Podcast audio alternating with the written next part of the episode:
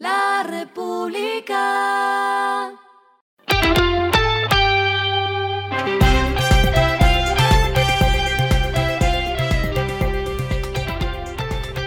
Esto es lo que debes saber al comenzar la semana. Los indicadores arrancan el lunes así. El dólar cerró en 4.355.80, bajó 54.69 pesos. El euro cerró en 4.671.81 pesos, bajó 61.31 pesos. El petróleo Brent se cotizó en 71 dólares el barril. La carga de café se vende a 1.714.000 pesos y en la bolsa de Nueva York se cotiza a 2.2 dólares. Las movidas del fin de semana fueron. La Superintendencia de Sociedades confirmó que Restcafé y Fraico, propietarias de las marcas Café Oma y Presto, presentaron el pasado 29 de mayo la solicitud de admisión al proceso de reorganización empresarial como consecuencia de la referida solicitud, la entidad indicó que estudiará la completitud de la información para admitir o rechazar las peticiones. En caso de no confirmarse el acuerdo de reorganización, se dará inicio al proceso de liquidación judicial. Airbus se está acercando a un acuerdo potencialmente récord para vender 500 aviones de la familia A320 de fuselaje estrecho a la aerolínea más grande de India, Indigo. Tal acuerdo valdría unos 50 mil millones de dólares según los precios de lista de Airbus, pero normalmente se reduciría a menos de la mitad después de los descuentos generalizados de la industria de las aerolíneas para acuerdos a granel. El presidente ejecutivo de Sony, Kenichiro Yoshida, dijo en una entrevista con el Financial Times que todavía existen barreras significativas para los juegos en la nube y que la compañía podría implementar inteligencia artificial para este fin en algún momento en el futuro.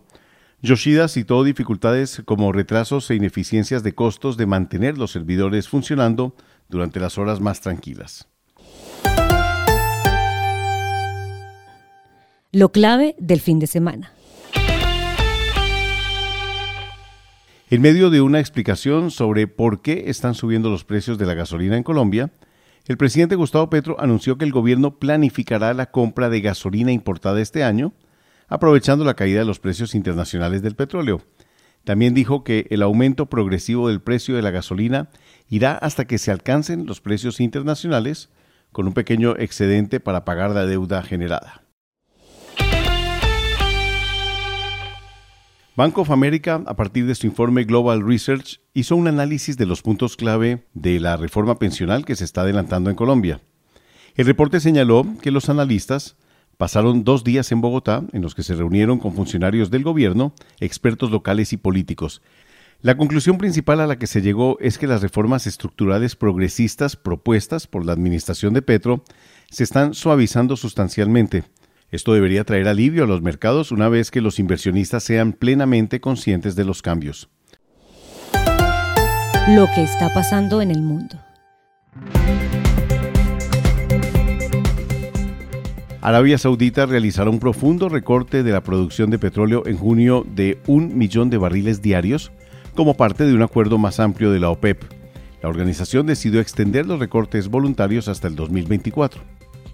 El presidente de Estados Unidos, Joe Biden, firmó el proyecto de ley que eleva el techo de la deuda del gobierno de su país a 31.4 billones de dólares, evitando lo que habría sido la primera cesación de pagos de la historia.